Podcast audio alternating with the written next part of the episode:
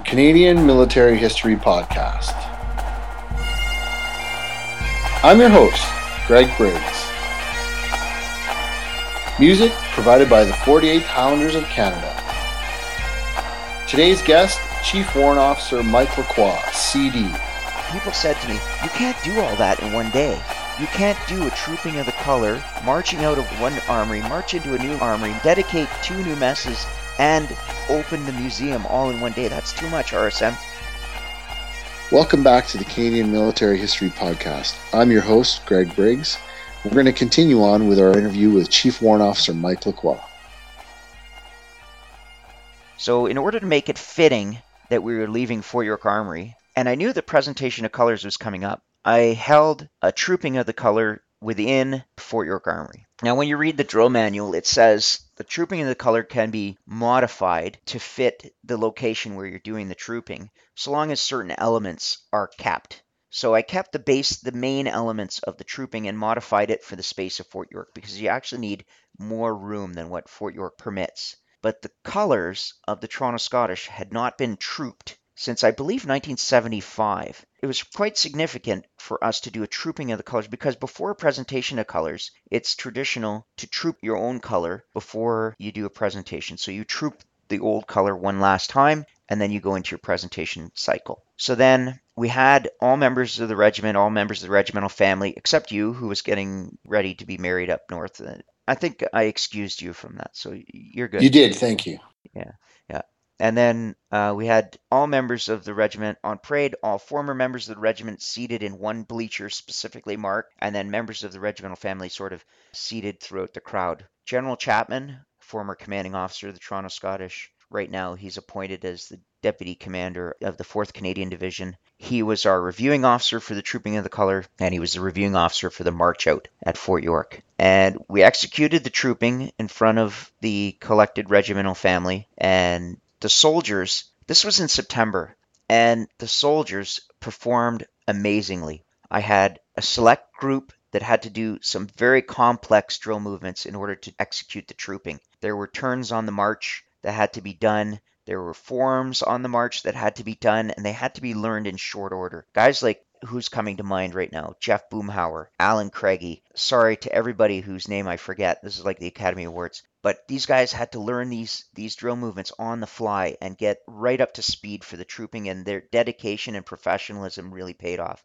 We executed the trooping and then we conducted our, our final parade within Fort York Armory. At the end of the parade, inside Fort York Armory, Colonel Neal invited all former members of the regiment to fall in and march out. When we did that, they formed the fort number four guard. They were led by Colonel Stewart, and the guard sergeant major was Jack Bateman, a former RSM of the regiment, who had two brothers that served with the regiment. One was also a former RSM, and one was killed in World War II. So Jack Bateman was the guard sergeant major and Colonel Stewart was the guard commander. So then we marched out of Fort York. We did one lap of the parade square and straight out the doors. When we went out the doors, we had all the units that had previously been at Fort York Armory, except for one, do a street lining, and we marched out with members of the units in their street lining. So, believe it or not, the 48th Highlanders of Canada did live at Fort York Armory between the time of University Armory and Moss Park Armory. So, in that sort of gap, they shared the lines with the Toronto Scottish. We had the signals out 32 Signals Regiment, Queen's York Rangers, 32 Combat Engineer Regiment, and the Royal Regiment of Canada. The only unit that was absent was the Irish. It's actually the second battalion of the Irish Regiment of Canada. The first battalion was disbanded. The invitation was extended, but it was just a bridge too far for them to come all the way down from Sudbury to do a quick little street lining. But nevertheless, we wrap up on the exhibition grounds and we board the buses.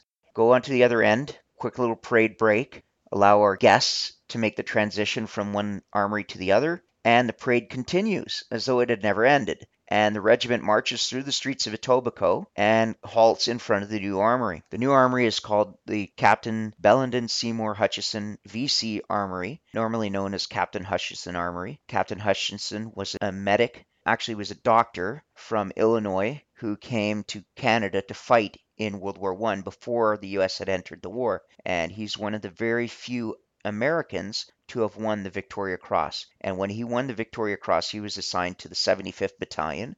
he is the Victoria Cross winner for the Toronto Scottish. So the armory is named after him, and we had his grandson come up and do the ribbon cutting. So we had the colors on parade, we had the CO, the honorary. I believe General Chapman came out as well to the new armory for the ribbon cutting. We had members of the regimental family, Shadow the dog. Everybody was out on the lawn of the armory watching the parade, and we cut the ribbon. And the first presence into the building officially, formally, was the regimental colors. Color party included at least Sergeant Daniel Renzik, and I can't remember who else was in that color party on that day. Victor Cheney may have been in that color party, but I'm not sure. They marched in the colors and put them up on display in the very front hall of the new armory. When members of the regimental family entered the new armory, remember there was a lot of broken hearts that we were leaving Fort York Armory. A lot of people were very upset that we were the first.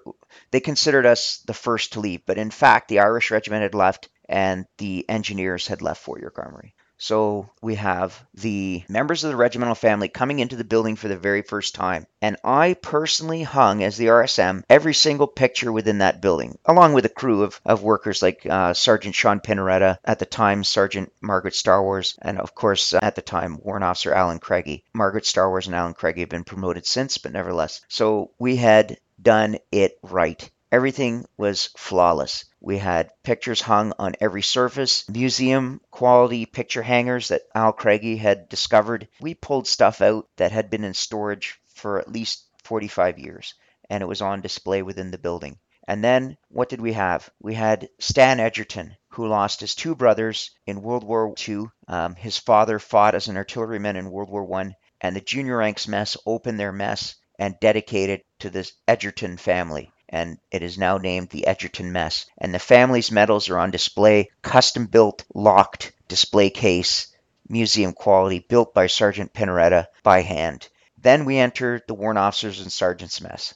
Well, what did we do with the Warrant Officers and Sergeants Mess? We dedicated to the Bateman family. So Jack Bateman, his brother, was an RSM of the regiment formerly. His other brother was killed in uh, World War II and his father, I believe, I should know this off by heart, so I'm kind of embarrassing myself right now, but I believe his father even served with the regiment, and they were all sergeants and warrant officers. Two of them became the RSM, so the two brothers became the RSM. And Jack's son is uh, was with the Queens York Rangers.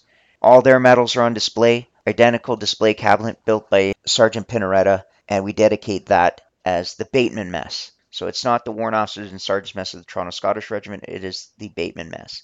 And then we go around and we rededicate the museum, and the museum is open. And people said to me, You can't do all that in one day. You can't do a trooping of the color, marching out of one armory, march into a new armory, dedicate two new messes, and open the museum all in one day. That's too much, RSM. You're asking too much of us. But we did it. We pulled it off, and it was flawless. It went down so well. It took a little while, but the band also got their space sorted out for them, their practice space and their own area. But moving on, so then I had to leave the Toronto Scottish and I went and deployed as a chief warrant officer to Africa in an organization known as the International Military Advisory and Training Team, IMAT, in Sierra Leone. That was a multinational task force, and when I took that spot as the sergeant major of that task force, I was assigned not a lieutenant colonel as I normally was accustomed to, but a full colonel from the British Army Regular Force. He was an Armored Corps officer. He was with the 9th 12th Lancers, Colonel Jamie Martin.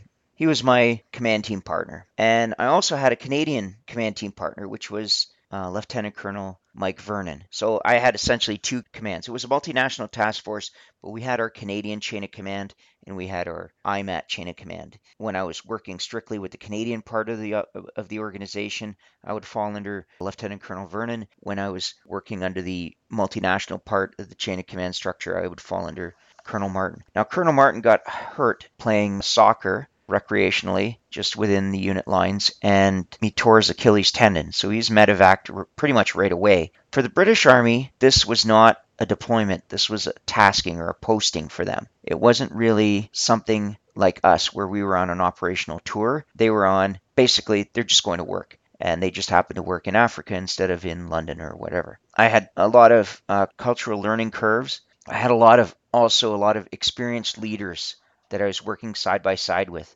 guys like Chad Gallant from the Royal Canadian Regiment, Master Warrant Officer, guys like Chief Warrant Officer Emmett Kelly, who I maintain contact with, if not monthly, then weekly since our tour. Guys like uh, Chief Petty Officer Second Class Steve Smith, who was a good friend while we were deployed. I don't keep in touch with him as much now, but I probably should. It was almost like everything I had done in my whole entire military career prepared me for that deployment. Sierra Leone was conducting their 50th anniversary parade of their independence. And in, in the 1960s, Sierra Leone delayed their independence to help other nations gain their independence because they were so forward and so advanced. And it's almost depressing to think how quickly they fell into the status of where they were during the conflict in Sierra Leone.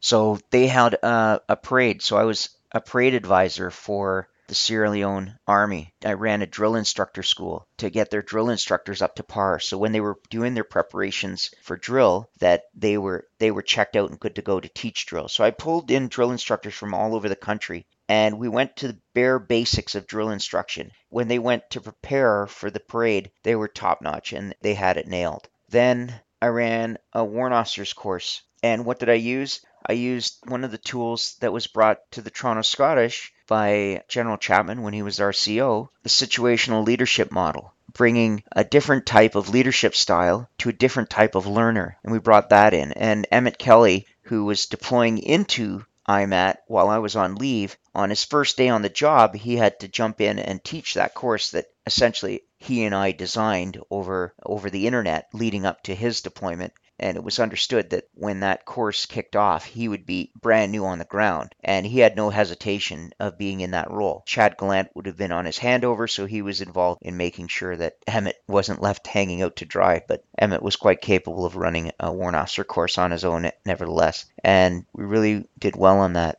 Another thing is I got extended in my tour because they needed machine gun instruction capability within the Republic of Sierra Leone Armed Forces. I got extended because I was qualified as a machine gunner and I was counted on to develop those machine gun instructors. So instead of teaching them how to operate machine guns, I taught them how to instruct machine guns. I taught them machine gun theory. It was very intimidating to grab a Warsaw Pact Soviet 12.7 millimeter heavy machine gun that I had never seen before and to pull it out of the crate when it was still packed in grease and clean it up with diesel fuel and learn how to put it all together, learn how to strip it down, name each and every part. I built a manual on how to operate it, how to troubleshoot all the stoppages and all the problems that you could possibly have with it.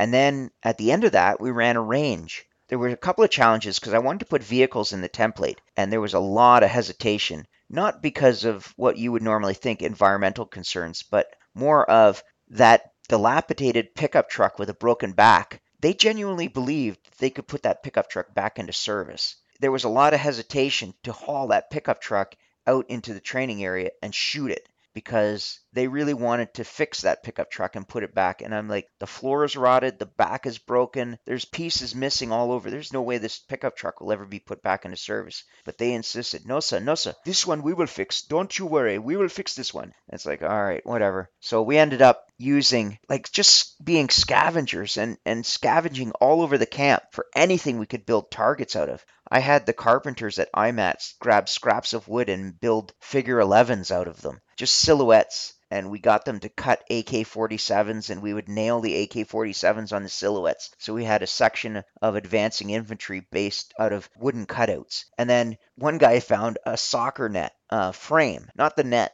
but the actual metal frame. And we go, how can we use that? So we pound it into the ground and we get a, a length of bamboo about 12 feet long. And we go, okay, this is going to be a tank. So we get them to crosshatch some weaving, some palm leaves, and weave it in and make a silhouette of a tank out of, or at least a, our infantry fighting vehicle out of this soccer net. Other little things, we just garbage and scrounging. And then when we unpacked the ammo, we discovered quite quickly that every single round had to be fed into the belts one at a time. Each crate of ammo came with two cans of ammo inside, and each crate came with a can opener. And it was like opening a can of sardines. You had to use a can opener to open your crate so you could get the ammo. Each gun came with belts with no ammo in it. Each crate came with the bullets. So we had to assemble that. So then the wooden crates, we built a structure out of the wooden crates as another target downrange.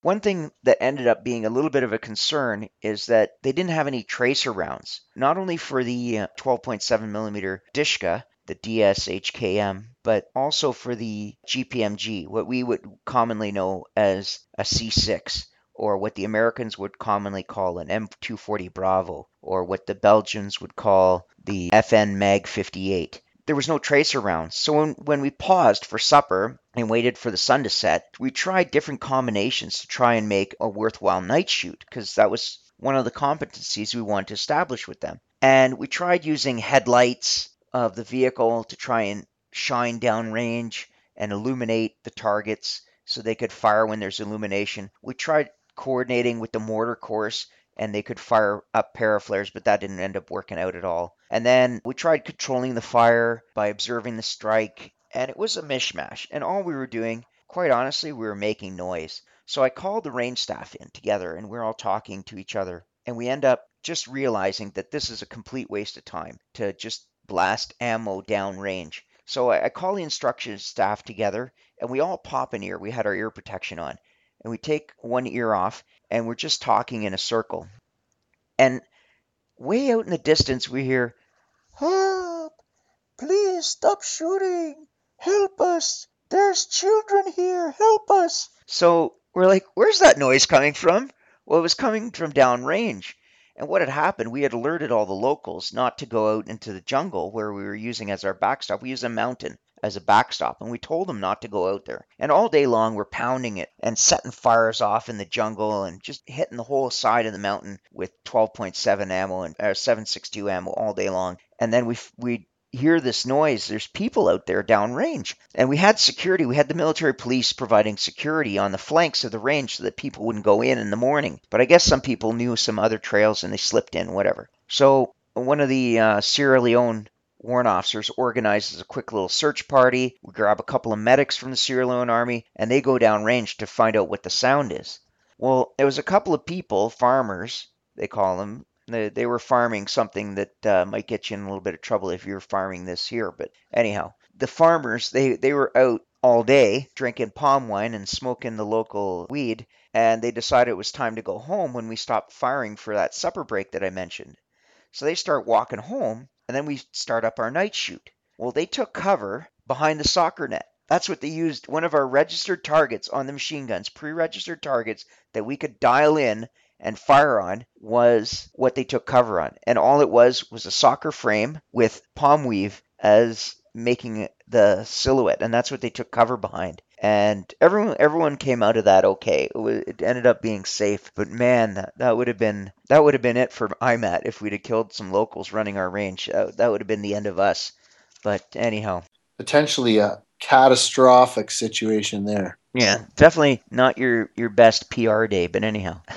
And then finally, as a chief warrant officer, well, not finally, because I'm still a chief warrant officer, but and I do believe there is a little bit more to go here at the brigade level, at 32 Canadian Brigade Group. First of all, I've been paired up with two amazing brigade commanders. My first brigade commander was Colonel James Claggett. He and I got along fantastically. The amount of confidence that he put into me was surprising. I'd come to him with a question or a concern, and he would just tell me that it's my call. And I genuinely believed it was for him to make the decision. He says, No, you're the brigade sergeant major. You make that decision. That falls within your arcs. And I fully trust the answer you're going to give me. When he wrote my PER, PER is essentially a personal evaluation report. I was wondering who this person was that he had written of. It's just joking around here because it was quite stellar. But I mean, I suppose it should be because I'm the brigade sergeant major. But nevertheless, working with James Claggett and getting to know Darcy and who he is, and some sometimes when you're in that command team relationship, you you talk about things. I mean, there's there's some things he took me into confidence with that really, obviously, I'm not going to share, but really reinforces that bond of trust. And my other command team partner at the brigade level is Colonel Dwayne Hobbs, and Colonel Dwayne Hobbs and I were command team in the Toronto Scottish when I started in 2006.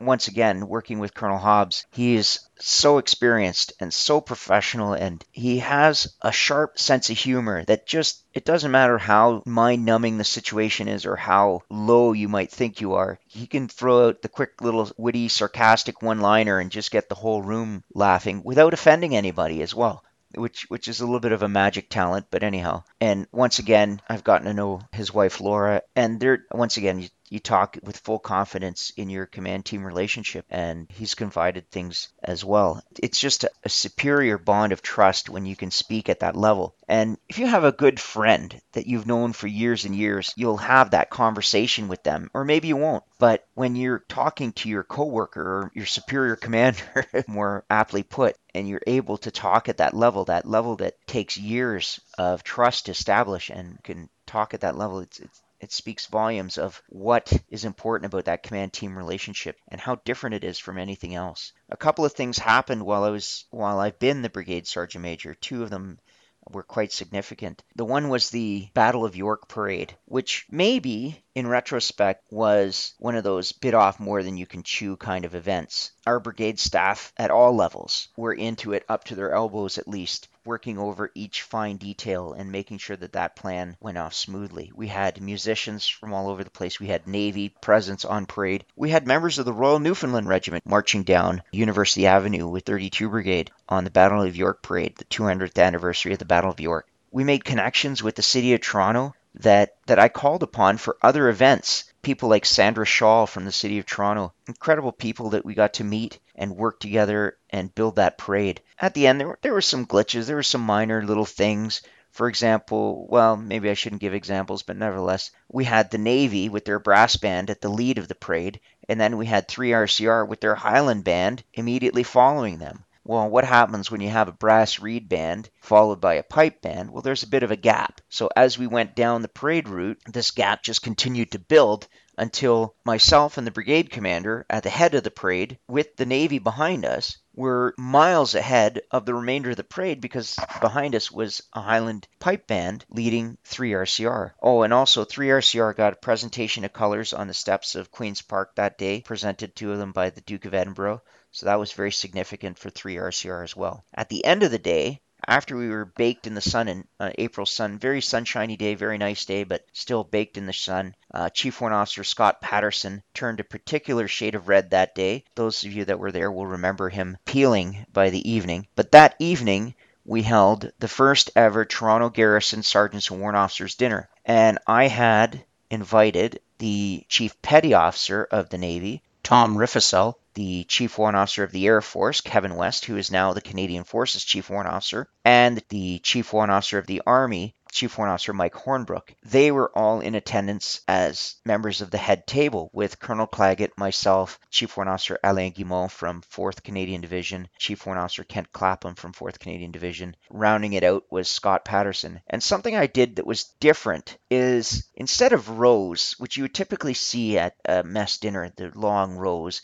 and people sitting with their buddies. I, I, came up with a seating plan that was kind of a job in itself, but each table was set in a horseshoe sort of fashion. So you had people seated along three sides so that nobody had their back to the head table. And then each table had a guest of honor. So, for example, one table had Honorary Colonel Jeffrey Dorfman, who was a previous District Sergeant Major, one of my predecessors. Another table hosted Chief Warrant Officer Mitch Hepburn, who is the brigade sergeant major from 33 Brigade. So each table had a VIP of their own, and each table was hosted by a unit RSM. And then each table had a mixture of sergeants and warrant officers from the guests, but they were mixed. So people were saying, well, how come I don't get to sit with my buddies? Well, you understand the concept that I'm trying to get to. I don't want you sitting with your buddies. I want you sitting with people who maybe 10 years from now, you're going to call on a favor or you're going to call on a connection because you broke bread with them at the first ever Toronto Sergeants and Warrant Officers mess dinner. And I really hope that that ends up paying off. That kind of summarizes my term so far as a chief warrant officer. I know that I have a little bit longer to go as a chief warrant officer. I'm going to hand over the appointment of brigade sergeant major to chief warrant officer Grant Lawson in November, and I know that the brigade will be in exceptionally good hands and in an exceptional great shape when I hand over. And then I'm going to be moving on to the Grey and Simcoe Foresters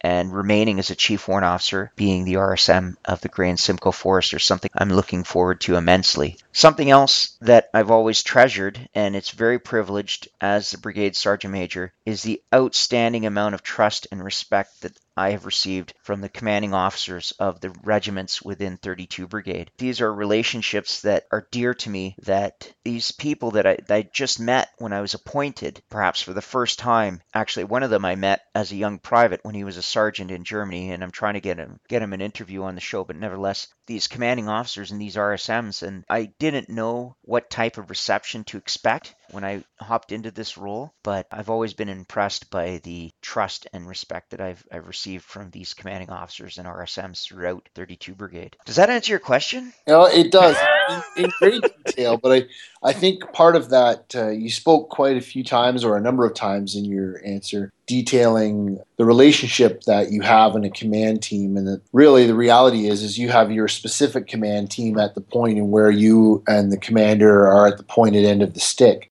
However, you also talk about the relationships you have with other command teams because as that sergeant major, you have maybe minor or lesser command team relationships with all the other COs and the sergeant majors of those units. So you have not lesser, they're just a little lower in the totem pole. But knowing you and knowing your professionalism and your level of professionalism and seeing your growth in your career, that that doesn't shock me and surprise me in any way, shape, or form that those people would honor their relationship with you and provide you or give you that respect and that two-way relationship that uh, is so key and critical when you're in a command position like that. It's it's imperative and it's one of those things that you would just that you by the nature of who you are, just sort of garner and run with. Right, absolutely. I guess I'd be a fool to disagree with you, but anyhow. well, it looks like we've run out of time for this segment. Please stay tuned and come back to hear the remainder of my interview with Chief Warrant Officer Lacroix.